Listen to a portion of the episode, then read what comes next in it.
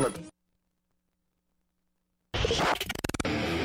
It's a good show. Probably the best show around.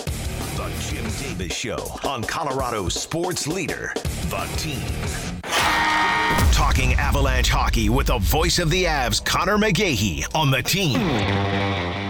With us on the Chick fil A Breakfast Team phone line, the radio voice of the Avalanche, Connor McGahey. Connor, good morning. How are you?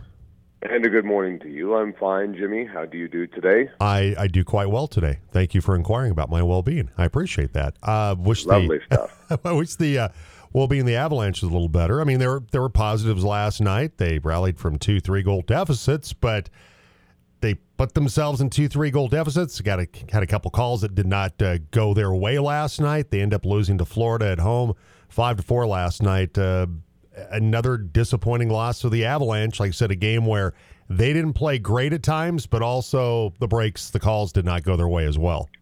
Yeah, and uh, as the stranger once said, sometimes you eat the bar, sometimes the bar eats you. And uh, the bar's been eating, yeah, a little bit uh, way too much. More, yeah, more more often than I'd like, to be honest. But the uh, it is a pendulum, and it will swing the other way. And we're just not used to these type of funks over the past couple seasons. I mean, we have to remember that we watched a team win the President's Trophy and then the Stanley Cup in consecutive years. And in both of those years, they didn't really go through what most teams go through, and that's streaks where you do lose five out of six games.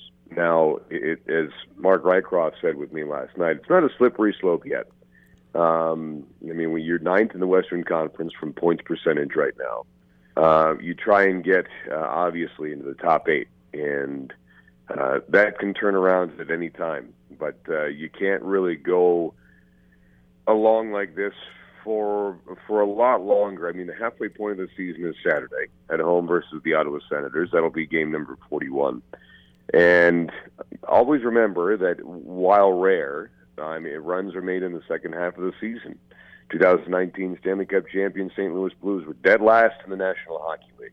Went on to not only make the playoffs but win the Stanley Cup. So um, it's just a, a little bit of a funk, and not the not the the average white band kind. It's the it's the kind that uh, happens in sports. But uh, knowing the type of talent and character that's in that locker room, they'll get out of it.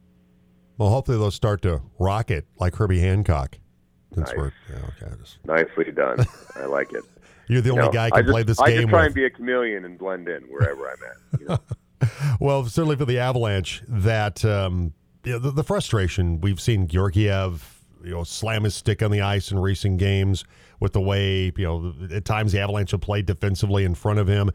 We saw that happen last you know last night again with, with Cale Makar, Devon Toews. I mean, two you know, probably the two best you know defensemen in terms of a, a pairing in the National Hockey League.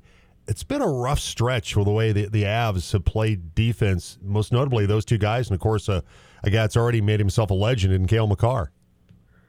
Yeah, and they were so good defensively before the Christmas break. Won four in a row, just allowed four goals total in that span. And, and then the break happened, and they sort of lost their way in that regard. Um, and they started to get better um, in, in the uh, the latter stages. I mean, basically, aside from that three and a half minutes in Vancouver, and then really in the entire Edmonton game. I mean, five on five in the in the the game versus the Oilers.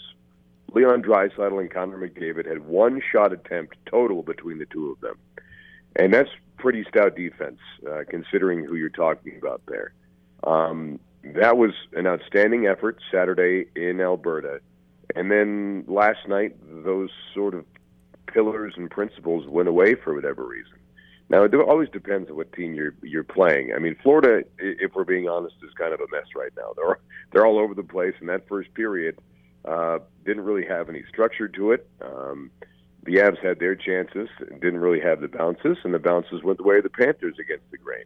Um, but it didn't really set up to start last night with the Avalanche having an opportunity to, to to really lock it down and get in their rhythm. And when that's the case inside of a hockey game, when it's not going your way, you have to make it go your way. And Colorado has to find a way to do that.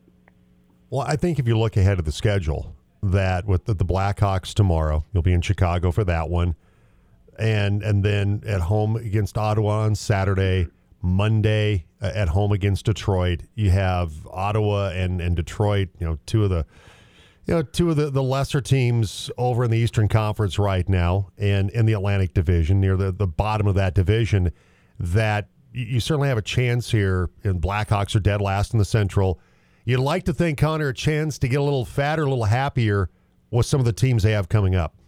Yeah, I, I, I agree. And uh, it's one of those where – I mean, it's it is the NHL, and every coach would tell you that you know every team is an NHL. Team. It's not college basketball where you know you could have uh, Wake Forest versus uh, who knows somebody from from Nowheresville, Michigan, playing, and and that's going to be a blowout. That's that's just usually not how it works in the National Hockey League. That being said, when you're playing three teams that are either out of the playoffs or teetering on making it in. Those are three games that you have to win, with two of them being at home. Uh, I mean, Chicago is is kind of speaking of being a mess. They are. Um, Patrick Kane uh, has been out of the lineup. It's a possibility that he could come back tomorrow for Chicago. We will see. Um, but uh, that is a game that I feel like you have to win versus the Blackhawks, and then you have to win at home versus Ottawa, a team that you've had a lot of success uh, over over the past really decade and and almost their their entire existence. Um, and then it, it's it's a rivalry game, as people call it, with Detroit. But uh, again, a team that has struggled. So these these are three games that the coaching staff and the team will look at and say, "Hey, this is our opportunity to dictate to play Avalanche hockey and therefore get some wins." He's the radio voice of the Avalanche, Connor McGahey, joining us today on the Team Sports Network. Uh, just kind of an update on what you've heard about Gabriel Landeskog, Valeri Nichushkin. What does it look like in terms of how close are they to coming back? Jim, I am Sergeant Schultz. I know nothing. okay. Nothing. Very good. Thank you. I know nothing. Uh, Colonel Hogan, uh, please. who? Okay imagine the the writers' room, or they they pitched that show to CBS back in the '60s. Yeah. Hey, we're gonna yeah. do a wacky comedy about a prisoner of war camp with Nazis. Yeah. We're gonna make Nazis funny. Uh, who. I mean, that there's no way that that show ever gets to the airwaves today. Well, hundred percent. But also, I mean, Werner Klemperer, um, whose daughter strangely went to the University of Colorado. I found out he played Colonel wow. Klink. Um, he actually uh, him, Schultz, both uh, born in Austria, Germany, came over to to actually serve in the in the American armed forces right. during the war. I mean, Werner Klemperer was in the USO for crying out loud. Um, I mean, so there's so many ties uh, for the actors who were in that show to, and that probably was what helped to give it the green light because they could make light of that, and even um, LeBeau being one of the the few survivors of the concentration camp right. himself. So if he can make light of it, then I think it uh, gets the green light. But uh, that being said, one of my favorite TV shows of all time, Hogan's Heroes. I, I, I enjoyed it uh, immensely yeah. in reruns as well. Hey, before we yeah. let you go today, uh, I thought I'd save this part for last because you're a humble guy. Congratulations oh, no. on being the co should should be just you alone. No offense to Romi Bean, but it should be just you. Uh, Colorado Broadcaster of the Year. Well done, well deserved. Congratulations, my friend.